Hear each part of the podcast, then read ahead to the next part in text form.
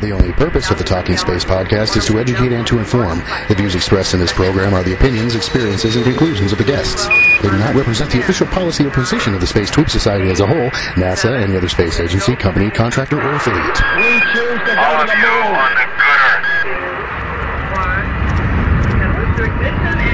That's one small step for man, one giant leap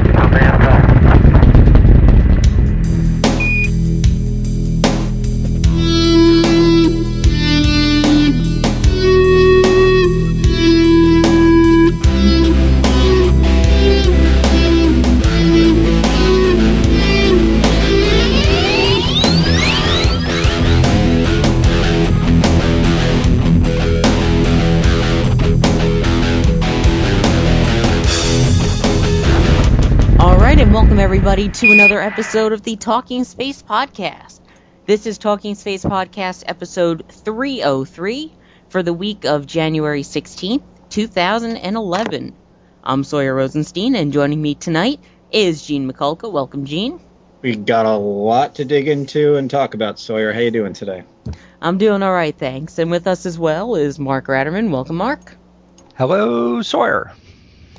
Always good to hear both of you guys. All right, so as Gene was saying, we've got a lot to talk about tonight, so let's dig right into it. And our first event is STS 133. And uh, there are a couple of stories that we need to go over with STS 133. First, we know a little bit about a little more about the stringers and launch dates, right, Gene?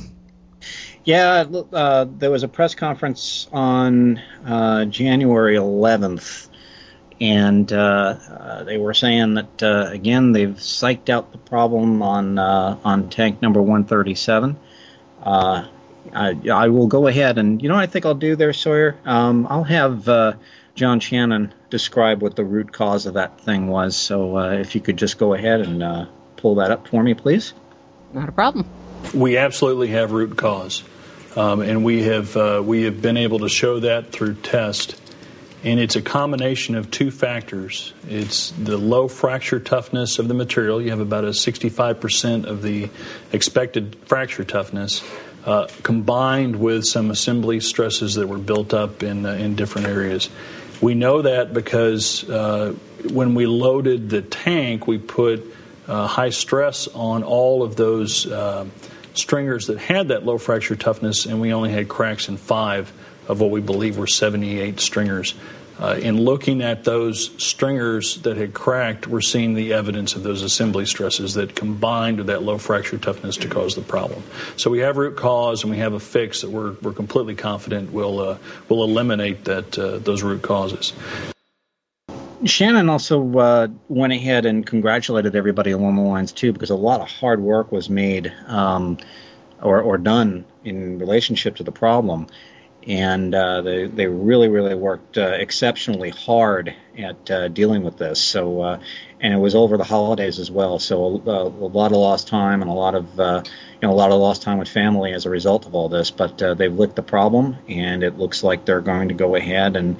Um, uh, use something called uh, radius blocks to go ahead and try to correct this this little issue, and to uh, describe what what they're going to do a little bit. Uh, I'll I'll go ahead and allow John Shannon to uh, to uh, uh, enlighten us. And then the radius block is a small piece of 2024 aluminum. It's about six inches long. It's about a fifth of an inch thick and it's it's curved. That's why they call it radius. It's curved to kind of go up the uh, the side of the stringer, and it's fastened down right on top of the feet of the stringer over that cord in that shim area.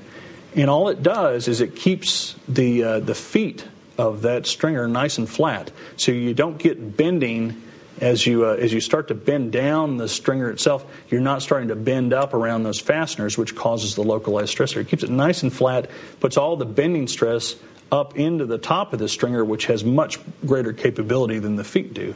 Um, so by just putting this very small uh, piece of aluminum over the top of that cord and keeping those feet nice and flat in that area that bends down, uh, you increase the capability of that area by about three and a half to four times. Um, so it's a it's a very simple, uh, elegant fix to uh, to the problem. So, what the devil are these things? Um, John Shannon just went ahead and described what, what these are. Um, they are just essentially the small pieces of aluminum. Uh, they are about maybe six inches long, and I think he mentioned about five and a quarter inches. Uh, correction, uh, less than uh, uh, one fifth of an inch thick. Um, he uh, gave a rather detailed explanation of, of what these things are and, and the, the, origin of these things. They are distributed in other places on on the tank, but uh, uh well, again, I'll, I'll let uh, Mr. Shannon explain to what's going on here. The uh, the radius blocks are used in in standard applications on the inner tank wherever you need some additional strength in the stringers, like wherever you have um, there's some cabling, there's some some uh, support structure that ties into areas behind some of these uh, these stringers, and it's been uh, standard practice in the design in those areas where you needed that additional strength to put a radius block in there. Um, you know, radius block is kind of fancy. They call it radius because it it it, it mimics the radius of the uh, the little fillet area going from the feet up into the sidewall of the uh, of the stringer. So it's a curved little piece of, of metal on the sides, um, and but it's really just a little thin doubler that you put on there to keep those feet nice and flat. So you can see these things are sort of distributed all through the tank, and they just went ahead and, and used this to go ahead and, and fix the problem that they were having. Now, uh, as far as the impact to the other tanks, it looks like uh, they fully suspect that tank number 138, which I believe has been assigned uh, right now for the launch on need flight, um, which is uh, Atlantis. Uh, that flight, uh, that tank looks like it may also be affected, and they are going ahead and to take a look at that. In fact, they rehired about 22 people that they initially laid off um, to come back and help uh, to analyze tank one, 138 to see if uh, if that problem exists there and to uh, to uh, uh, fix that problem. They don't suspect that uh, tank number 122. That was the tank you saw there, Mark. Uh, the one that uh, was the the Katrina tank. Right. Um, yeah. The they don't suspect the problem being there, but they're going to go ahead and take a look at it anyway. They're going to go ahead, take that apart, take a look at the the stringers there and try to go ahead and uh, uh, see if that problem actually exists there. But they they're not uh, they're they they they're just they don't want to discount it, but uh, they said that the probability of, of the same issue is uh, um, you know highly unlikely on that particular tank. Uh, the neat the other neat thing that came out of this press conference was that Bill Gerstenmaier actually said that uh, they're they're looking at um, STS 135 now as an actual flight. They're not, you know, right now it's it's considered to be the launch on need flight for STS uh, 133. But uh, I'll let Bill Gerstenmaier go ahead and explain um, what uh, what the rationale is on uh, STS 135. So Sawyer, if you can run that for me, please. Sure. In terms of STS 135, we're going to change the focus a little bit. You know, we've been calling it STS uh, 335, a contingency launch on need flight. We're going to start calling it now 135, and John will do that either this week or next week in the PRCB. And, and that doesn't mean a whole lot to folks on the outside, but it, what it means to us is we're kind of mentally shifting gears to where we're going to start thinking about uh, STS 135 as a real flight, get our head back in the game, make sure that there's nothing we're missing from a manifesting standpoint, and we'll figure out the right time through that effort of when we want to go fly that flight you know, as the manifest is laid out right now, it supports the June 28th date. We know technically Mike would like to move some things. We got to go look at the overall budget, look at workforce, look at staffing, and figure out the right location to put that flight. But but you'll see us start talking about that flight as being more and more real. We're going to make sure we've got the tank ready. We make sure we got the workforce to support all the way through the end of June. We'll make sure we got the right training, the right plans in place. So you'll start seeing a shift to that from where we're treating it kind of as a contingency flight to actually we're going to start mentally thinking about it more as a real flight. So you'll see that over the, the next couple of weeks as we start moving through the program boards. Okay, so sorry, you had some uh, you had some some other comments with reference to the tank, correct? Yeah, just going back a little bit. You're talking about uh, you and John Shannon were talking about the uh, how the aluminum is, you know, partially the problem. I'm just thinking to myself, it's amazing how the one thing that's preventing this amazing space vehicle from flying is space age technology. I just found that coincidental. that is that is kind of interesting, but the, it, it's it's even so much the aluminum preventing it from flying. It's sort of the, these as as I kind of sort of explained on on I think it was the last show, what what we're talking about here. If you've ever taken a look at uh, you know those little cardboard. Uh, uh, cardboard ringers you see around coffee cups and you see that's kind of you know corrugated that's what we're talking about there's stuff inside you know the, these little pieces of uh, metal that that's sort of uh, you know ring formed and it's and it supports the tank. And you know these things are apparently popping off and and these little uh, uh, radius blocks are supposed to be inserted again right at at the uh, at the feet of one of these stringers. And it's supposedly going to go ahead and, and hold it together and uh, make sure that it's it's strong and true. And uh, they've gone ahead and they did extensive testing over, over the Christmas and New Year's holidays um, also using uh, the remnants of, of uh, Tank 139, which was never really completed, to go ahead and run the tests. They ran these tests over at Michoud to verify, you know, that their thinking was was along this, those lines, and said, yeah, the, you know, all their testing pointed, yep, yep, this is this is it. This is going to be the fix, and it's going to work.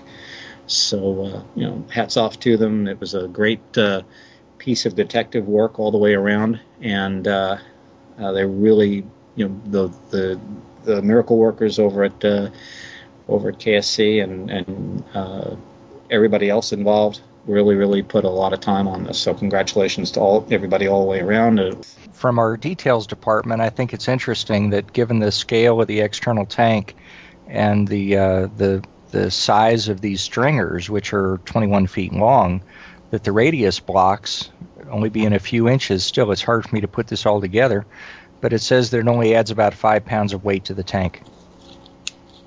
Yeah, that that also was kind of interesting. I think uh, um, during the uh, the press conference, I think it was uh, Jim Oberg that asked that question, uh, how much weight it, it added to it, and uh, John Shannon said it, you know, it was going to be minimal. I think he he kind of theorized it was going to be like five or six pounds, but uh, um, again, Mark, great point. Um, it's it will not have a huge impact on on the cargo because I think there was a question during the press conference too on would there be any cargo changes on STS 133, and uh, uh, Mike Suffredini, who was there, uh, uh, indicated probably not. Um, there was no need to go ahead and change it or uh, or uh, you know add anything to the car- cargo manifest. So if if there are going to be any changes, he said they're going to be extraordinarily minor. STS 133 is scheduled to fly uh, around February 24th, but there's another wrinkle that happened just this weekend that might impact STS 133. Unfortunately, Gene, you're 100% correct. Over this weekend, it appears that lead spacewalker for the STS-133 mission, and astronaut Tim Kopra, was riding his bicycle and unfortunately had a bicycle accident. At this point, the only news that has officially been released by NASA is that the injuries were not life threatening. However, there are reports indicating that it has something to do with his hip. We do not know what impact this might have, if any, on the STS 133 mission and its February 24th launch date there's always the possibility that it may be pushed back because they've been training for two years now. And how many other people can be a lead spacewalker after just a few weeks? Because it, it takes months upon years to train and especially going over it all in the pool at the Johnson Space Center, the Neutral Buoyancy Lab. I don't know what they're going to be able to do. Yeah, again, right now, sir, they don't have backups anymore because of you know because of the nature of the program right now. So it's really really unknown, you know, uh, the extent of the injury, and uh, I'm hoping that you know a few people are reporting that uh, he broke his hip, a few people are reporting it's a bruise, a few people are reporting it's it's nothing at all.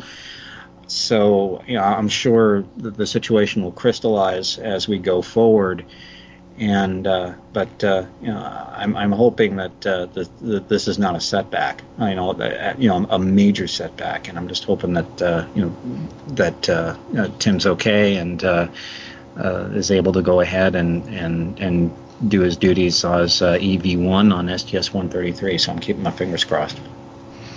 I bet at this point that if there was somebody that could uh, go ahead and travel back in time and give him that off switch for gravity, that he'd probably pay for it.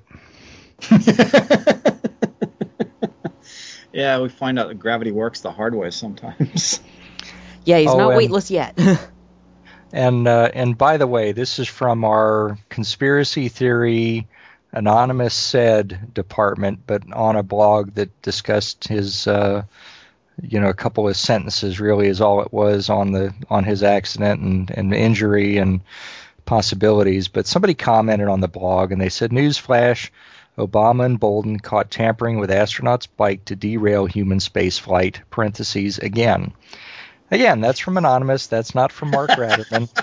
but uh, you know, I bet there's some good humor going around from from people that can take a moment to laugh instead of cry.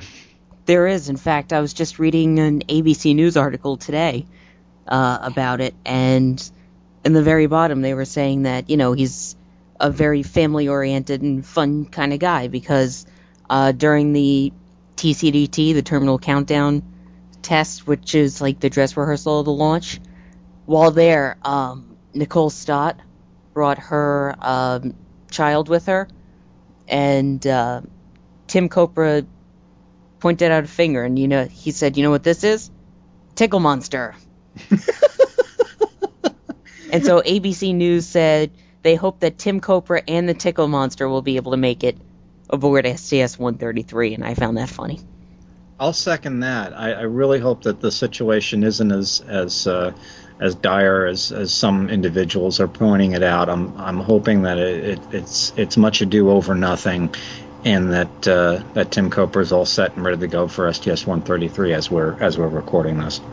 Whatever it is, speedy recovery. Amen. Alrighty then.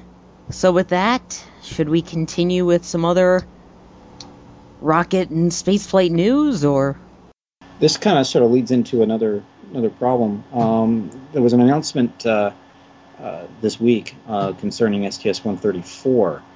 Uh, Rick Sturckow, uh, who's a veteran shuttle commander, was named um, as a as the backup commander for STS 134. Now, this was only to facilitate continue uh, continuing the training uh, for the uh, uh, the crew of STS 134 while uh, Mark Kelly is taking care of a rather unfortunate uh, situation that occurred, as everybody knows, uh, that occurred last last week. Um, Mark Kelly, as, as everyone knows by now, is is, is married to uh, Gabrielle Giffords, and we all know what happened uh, happened last week.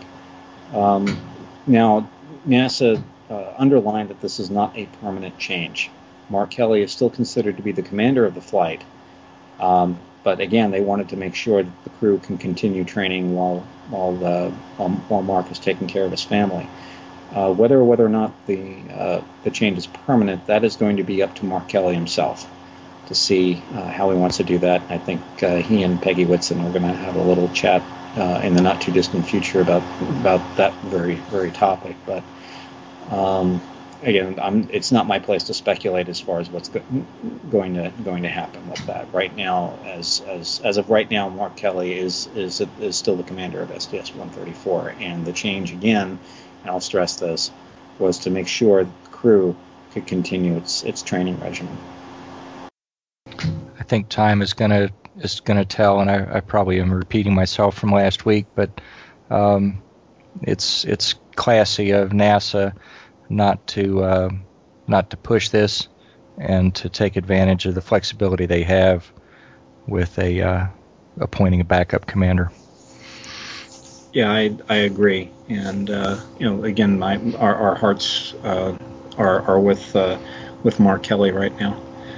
Um, but uh, you know, again, too, you know, I'm going to just rewind a little bit back to the press conference. There was somebody, you know, uh, uh, that asked a, uh, an STS 134 related question during that, even after um, they said, you know, we're not going to entertain questions about STS 134 and in deference to the family.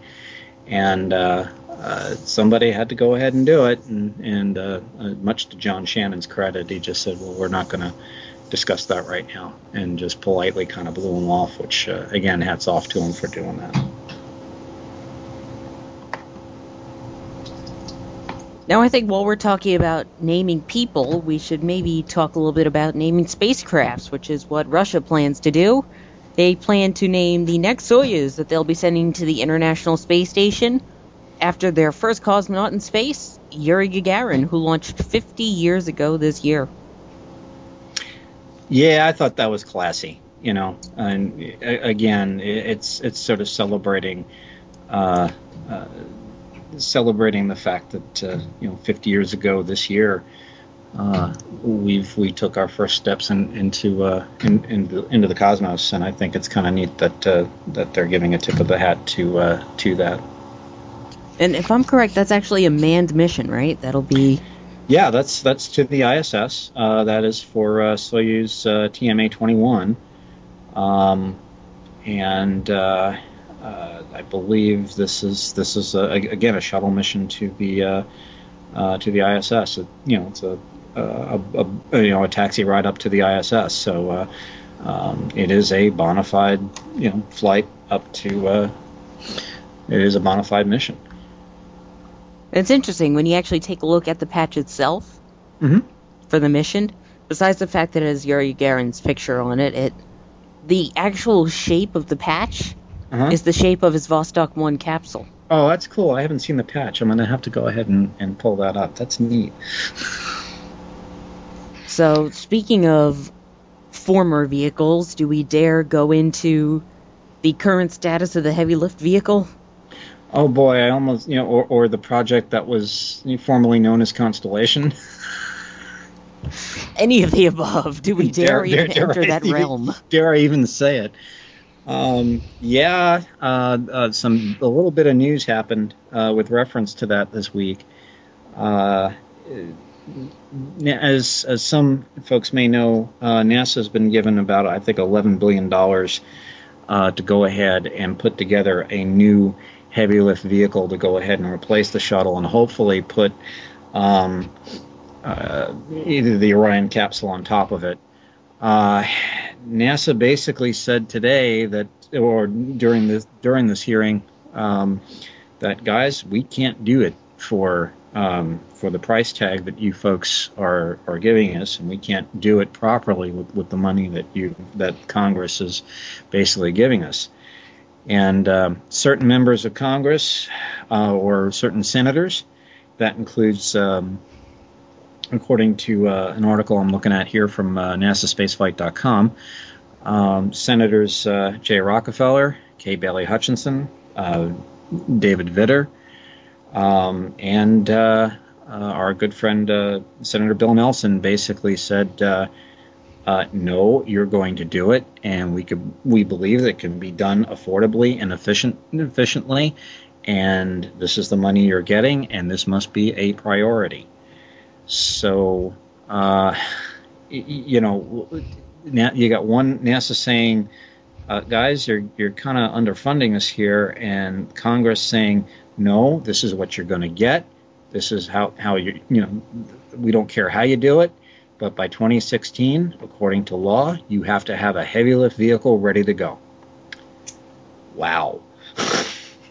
this kind of also kind of sort of uh, begs the question then um, does can the commercial folks do this quicker and cheaper? Anybody want to tackle that one? Uh, no, but yes. Okay. Uh, it's. I, I don't know. I mean, they may be able to do it a little bit quicker and a little bit faster, but again, you risk running a uh, safety compromise when you try and speed things up and cut your budgets. So private may be able to, but at the same time, I doubt it based off of number one, safety, and number two, the fact that NASA has done it before. They've built these rockets. These commercial enterprises are doing it for the first time, and they're basically experimenting and going as, you know, as things go along. True, the Falcon 9 did successfully launch But how many tries did that take? And that still took many years to develop. So I don't think it's going to be much faster if you go with commercial, but there's always that chance. Yeah, there is, um, but you have to, you know, to just be devil's advocate here a little bit. I'm, I'm first before I even continue. I'm kind of in your in your court there, Sawyer. But just to play devil's advocate here a little bit. Um, true, you're talking about SpaceX, but you're also talking about other companies like you know, Lockheed Martin and Boeing who have already designed uh, rockets before. Uh, they're also in the fray here. Um, so do we tell you know Boeing or, or Lockheed Martin, hey, we've got this particular vehicle with these particular requirements. This is the money we're going to get. Can you do it within budget?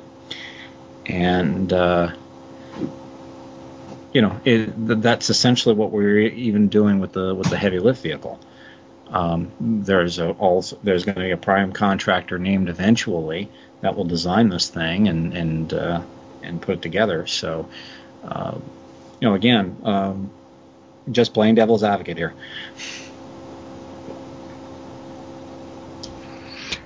Uh, it comes to mind uh, from the press conference where Elon Musk made a statement following their uh, their last successful launch of the Falcon 9, where he said, "When you I can't remember exactly, but I think I'll get it across. He said, when you use legacy systems, you inherit legacy costs. So, how is this this whole politically mandated rocket going to be any less expensive than where it has its roots? Yeah, Mark, you see that that's what I'm kind of worried about. You know, even the shuttle itself was was sort of up against those kind of kind of uh, conditions early on. Uh, so you know, and the vehicle we got wasn't exactly the vehicle we wanted anyway. Um, what we what we were looking for was a vehicle that you know may have been you know kind of expensive to, to put together, but very very cheap to operate. Instead, we got the exact opposite. a vehicle that was you know inexpensive to build by you know mission standards, but expensive as anything to operate. So, you know, so are we setting ourselves up again for the same problem with this HLV? Well, it, what you were talking about before is kind of just when you get a mix of too many minds thinking about one thing, and each one thing gets added on, and then they have to cut its original purpose. In this case, when you're talking about private, it might even be worse. I mean, the government, you have to go to strict governmental standards. When it comes to private, they could put on whatever they want, whoever gives them the most money. So, right there, you can get a vehicle that you wouldn't want just based on funds, even. So.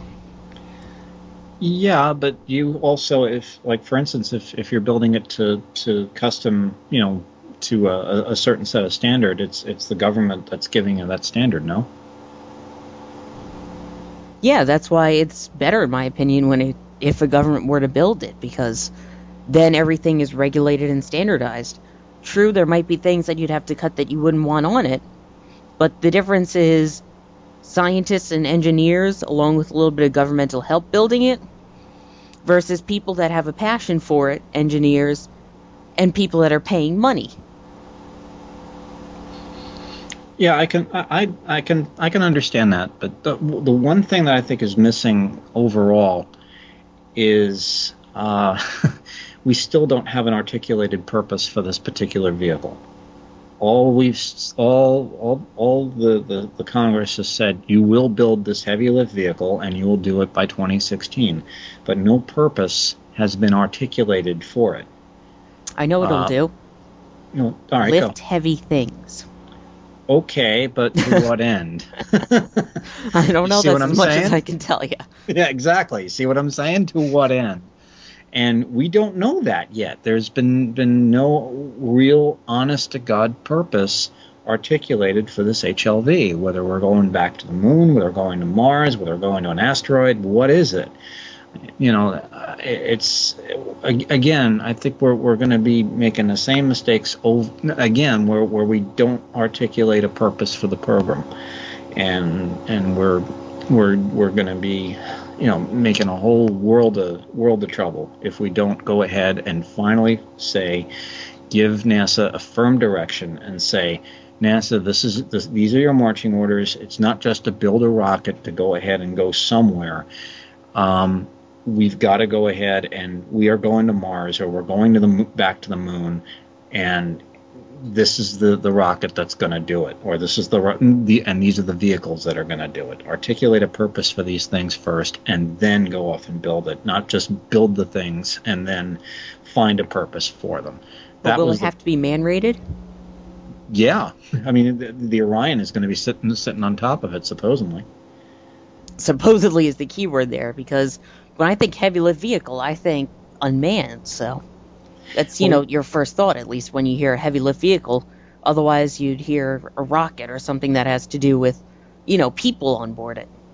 Well, that's that's that's that's the whole purpose of, of, of the HLV. Eventually, the Orion is going to be sitting on top of this thing, um, and uh, uh, or, or, some other spacecraft is going to be sitting on top of it. So, uh, and it has to be man rated. That's the whole purpose of, of, of this thing. But again, to what end?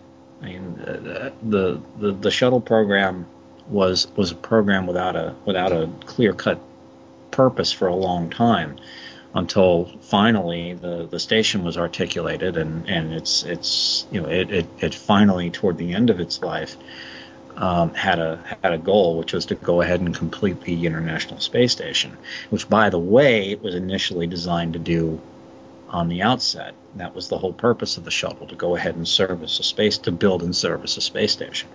So again, we, we were building this vehicle without a purpose, and I'm going to stick to my guns here. Uh, we have to articulate a clear cut purpose for this vehicle, or else we're going to be making the same mistakes all over and over again.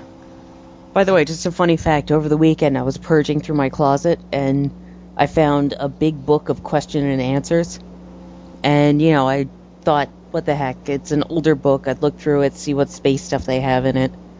Sure enough, one of the questions is when is this when will the International Space Station be finished? and it said if all goes according to plan, the space station will be built by 2005. The first piece having gone up in November of 98. Here we are 2011 still working on it. Well, one we're, we're we're nearing the end phase of it, which which is you know so uh, nearing, but I just found that entertaining. Yeah, we're about about six six uh, you know we're about uh, a year you know six years off, um, but we all know too what happened in the interim with that um, the Columbia. Yeah, all did not go according to plan with Columbia. right, the Columbia accident happened in the interim, so that kind of kind of slowed things up. Um, uh, you know, within all of that. So uh, I have a feeling had we had had that event, that that sorry event had not not happened, or that that sad event not occurred, uh, we would have been uh, uh, well within within the, the 2005 timeframe. And then we'd have no purpose for the shuttle again. but whatever it is, it's 2011. Station's almost built. I just found that funny. Well, we'd have a purpose for the shuttle. It would be to continue to service the station to deliver racks and, and things like and, and supplies and, and you know pay, take back you know spares and and help so prepare on. for a heavy lift vehicle to be built. yeah, all that too. I mean, you know, we we you know, and I think again to to just just go over to an earlier story, um, the, the the stringer problem uh, that occurred on 133 uh, with with tank 137, there's a possibility that this type of technology may be used in the um, HLV designs. So uh, you know, again, we're we're kind of as as Mark alluded to, we're kind of building on on on older tech, technology, and and who knows, it might be incorporated into the into the HLV. So these problems that uh, uh, occurred on uh, 133 might you know it might be a learning experience for the HLV. All right, let's take our own heavy lift vehicle and let's blast away from this subject. All right, so as we move away from that topic, we uh, head on out to, I believe it's New Mexico, and uh, Mark has a little bit more information on that, right? Sure do. Uh, thanks to parabolicarc.com, I ran across a story that uh, the governor of New Mexico, Governor Martinez, who has just taken office, has sacked the entire board of the Spaceport America Authority. Wow. And, uh, this is the uh, proposed $209 million desert spaceport outside of Truth or Consequences, New Mexico. And uh, it started with the uh, the director of the board being asked for his resignation or to be fired, and, uh, and then it ended up with the uh, remaining members of the board being told that uh, they were out. Uh, kindly enough, they were told they could reapply for their jobs, and this is the uh, harsh realities of of government funding. About half of the money is going to come from the state of New Mexico, and they want to make sure that the the bill that the taxpayers are footing is being well spent. And you know, as you might imagine, there's reports, investigative report by the Albuquerque Journal that says there have been construction delays, poor planning, and weak managerial oversight. And uh, one of the things that I've that I've read here is that there was no single general contractor you know, running the project. That had been separated into 14 different bid packages, and um, I can imagine that unless things are really tightly uh, integrated, you end up with a lot of wasted time. I'm sure wasted money, and you end up with things that go just like we said a second ago behind schedule. Um, they just want to get the uh, the best that uh, they can and also the uh, executive director who resigned uh, earlier this month in January 2011. They explained his departure resulting from a potential conflict of interest in his purchase of a ranch adjacent to Spaceport America.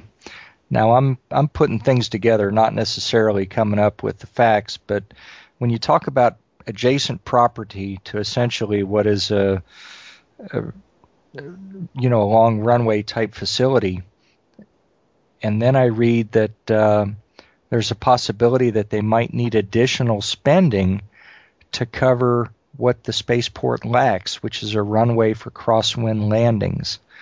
And again, that strikes me as important for an unpowered ship, Spaceship Two that they're discussing uh, landing without power, if they did have a crosswind develop between launch and landing, and sometimes the weather throws curves at you. You don't necessarily know exactly what the weather's going to do. That a uh, crosswind runway could be a lifesaver, literally, and apparently that's lacking. Again, this is a lot of conjecture and theory, but uh, interesting story. It points out how complex a uh, commercial spaceport would be and is. Mark, real quick, do you think that that maybe uh, you had you were saying that that the contract was sort of separated into like 14 you know little subcontracts here and not having a lead contractor with this? Was it just simply a case of too many cooks spoiling the soup or or, or what? Well actually the fact that the spaceport authority is the uh, is the ones that are overseeing all of the subcontractors and so they've got a big job to do. And I don't know how they're organized, but depending on what the expertise is of the Spaceport Authority, are they up to speed in, in handling million dollar uh, contracts, multi million dollar contracts, um, things that may well go outside their their experience and their their their their previous um, things they've been around in the business world and the government world. And so it's you know they weren't unsupervised. The the the, the bidders that, that were working were, were under the supervision of the Spaceport Authority, and, and I guess that's the problem that they didn't have a top level contractor, which I think is probably a good idea. It may add to the expense of it, but uh, that's that's the that's the contention here. I still can't believe the glaring error uh, that they made with the crosswind runway. I mean, you know, gee whiz! I mean, couldn't you? That that's the shuttle has has issues with with crosswinds too, and if if they do have a crosswind, they land you know on the opposite end of the runway, um, or or they they just you know wave off and and go somewhere else. Uh, that's how uh, how how effect, how important these things are. I mean, it's just amazing that they didn't bake that in, bake that into this. Well, it may not be important. They mentioned in in this article from Parabolic Arc that uh, Spaceship Two is undergoing glide tests in Mojave, and its flight en- flight envelope is still not fully known. So. Uh, it may not be a factor. It may be such that they could uh, switch directions, opposite direction landings, things like that. Uh, but one thing they don't have is what NASA has, where wave off to Edwards and you know land land there with with some flexibility that they don't have at Kennedy. So, still, I'm wondering too. Uh, I'm trying to draw the analogy between building a new airport and building a spaceport. You know, uh, to me, you know, you still have land, you have takeoff and landings. I mean, you know, wouldn't you want to have people that are kind of I'd love to know the dossiers of some of these folks to find out if they had any experience in aviation or, or, or, or spaceflight at all.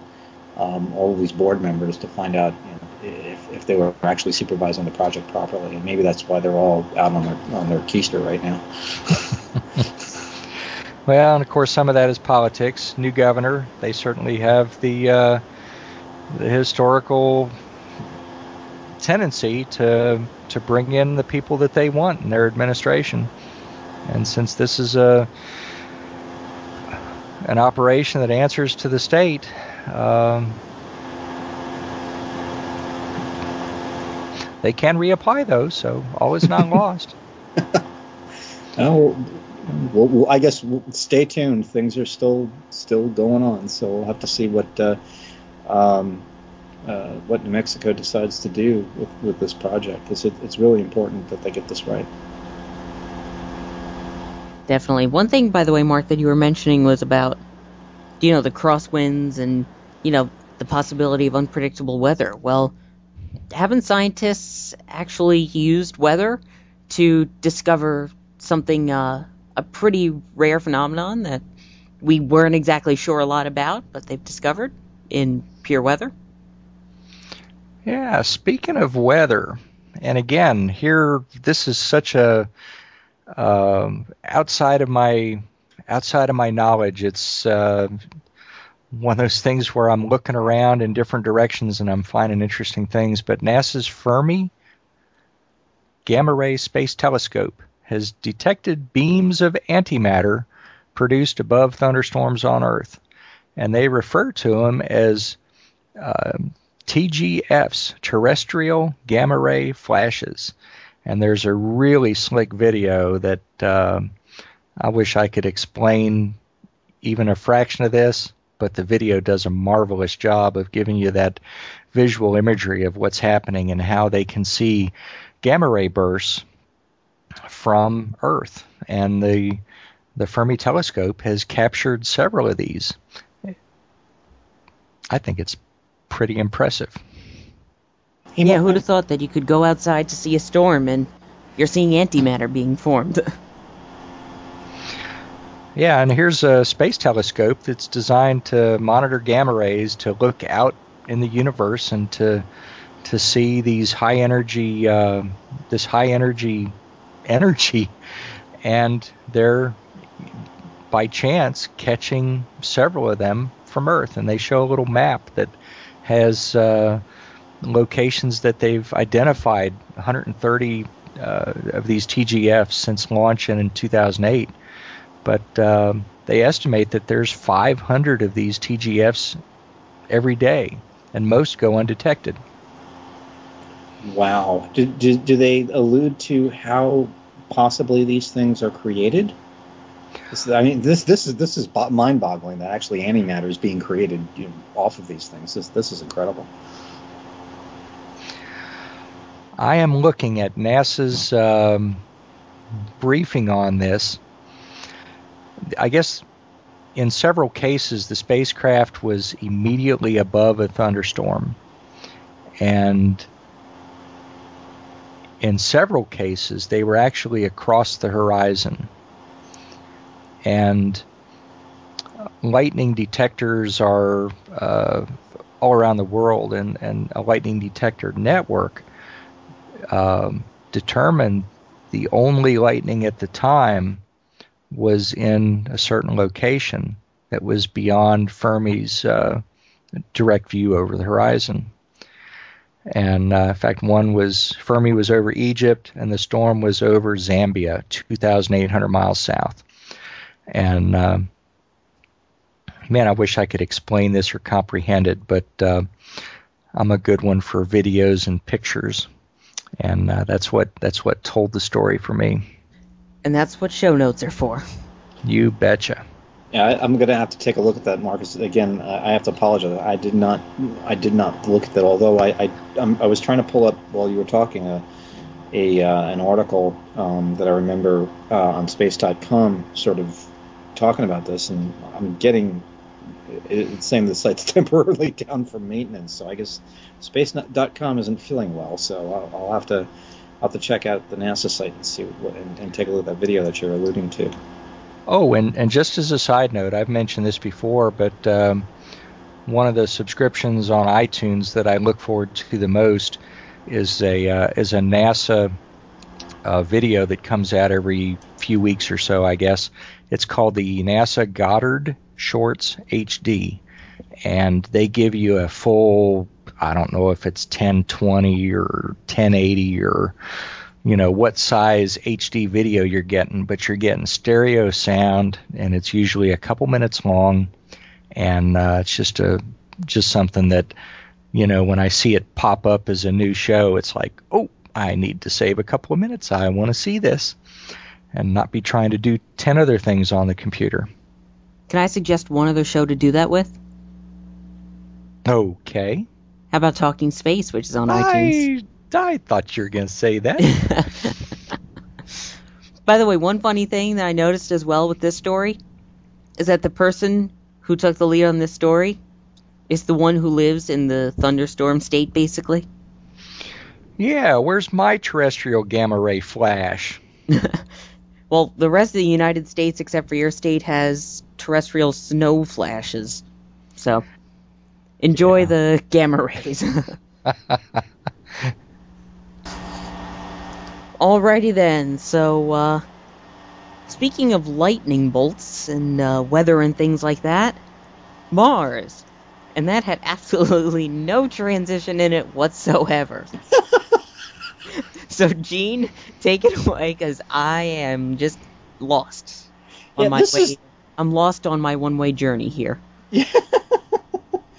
yeah, this is a story that, that just doesn't want to go away. We, we explored this on our very, very first podcast uh, back in uh, uh, September of 2009, and it was the infamous one way trip to Mars type thing. Well, there was a an article that was uh, posted on, uh, on Fox News. Um, basically asking uh, what made 400 people volunteer for a one-way trip to Mars, and it it quotes the uh, Journal of Cosmology, a report um, reporting that uh, uh, 400 volunteers have said that they would gladly go on a one-way trip to Mars.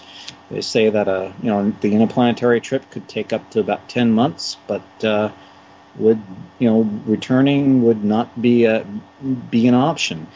And I read the art, the article here, and, and it went into uh, a few things, you know, psychological problems that that they're gonna uh, that, that, a crew might that a, the settlers on Mars would encounter. But it, it quotes um, a gentleman here by the name of Peter Graves or, Greaves, I'm sorry. Uh, quote: I've had a deep desire to explore the universe ever since I was a child and understood what what a rocket was he's a mechan- he's a he's a motorcycle mechanic or excuse me um, he, he, he calls himself a jack of all trades who started his own motorcycle dispatch company and fix, fixes computers and and uh, motorcycle engines on the side and he's one of these individuals that that volunteered that said he would gladly volunteer for a, a one way ticket to the Red Planet, and I fired. I after reading this article, I I, I posted it on Twitter. Um, saying, you know, gee, I'd really like to meet and talk to some of these people at, at great length. And uh, two individuals uh, who I'm not going to mention just yet because we're trying to get uh, clearance on one of them uh, said, yeah, they would gladly go ahead and and and do it. One individual explained that the, it might be the only shot he has at the Red Planet, um, period, and his only shot to go ahead and explore and, and, and be a pioneer. And I guess it's it's it's these romantic notions of pioneering and pioneering spirit that uh, that carry people through. But again, I would really like to get into the psyche and and what is you know, what, what's behind the, the logic of, of going on a one way trip, not coming back. We had a little mini debate on Twitter, and, and my feeling was okay, fine. If you're going to be part of, like, say, a 400 group team that's trying to start and set up shop and set up a colony there, okay, maybe I can understand it as long as you've got you know all of your stuff kind of sort of waiting for you your your your fuel uh, you know your your fuel depot there your your shelter is, is just about set up there. You've already got some other things already sort of waiting for you there uh, to go ahead and set up shop. Okay, I can understand that, but excuse me, just just one person or, or a couple of people uh, thrown out there with just you know minimal supplies and and just sort of you know scurrying around the surface, you know, exploring and and you know essentially being human versions of spirit and opportunity. Um, I, I, don't know. I, I, just don't get that. And and so we're going to have a little bit of a debate here on a future show with uh, with two of these two individuals that said they would they would also love to be part of the, this this 400 group, and to, to really understand what the what the psyche and what the what the motivation is on that. So it, again, it'll, it'll, be fun to explore, and I, we're working on that uh, for a future show, and I can't wait. So in preparation for that show, we actually want to hear from you. Would you take a one way trip to Mars? Would you be one of the 400 people that said yes? Or would you say, no, I'm only going if I'm coming back? We want to hear from you. You can always email us at mailbag at talkingspaceonline.com, or you can go onto our contact us page at our website, talkingspaceonline.com. You can also send us a message on Twitter as at talkingspace, or you can also drop us a line on Facebook. Just search for Talking Space. And with that, I believe that we could take this show one way, and that one way being towards its end. So I'd like to thank everybody for joining us. That includes Gene Mikulka. Thank you, Gene. Thanks, Sawyer. You're loaded with some great segues tonight. I appreciate it. That was really good. At least I had a segue for that one. Yeah, that was beautiful. Thank you as well, Mark Ratterman. Good show, Sawyer. Thanks for everything. Not a problem, and thank you, the listener, for once again joining us, downloading us, listening to us, however you intend to get us into your earbuds. That sounded quite awkward. So, on that note, have a great day, night, evening, or whatever it may be, where you are.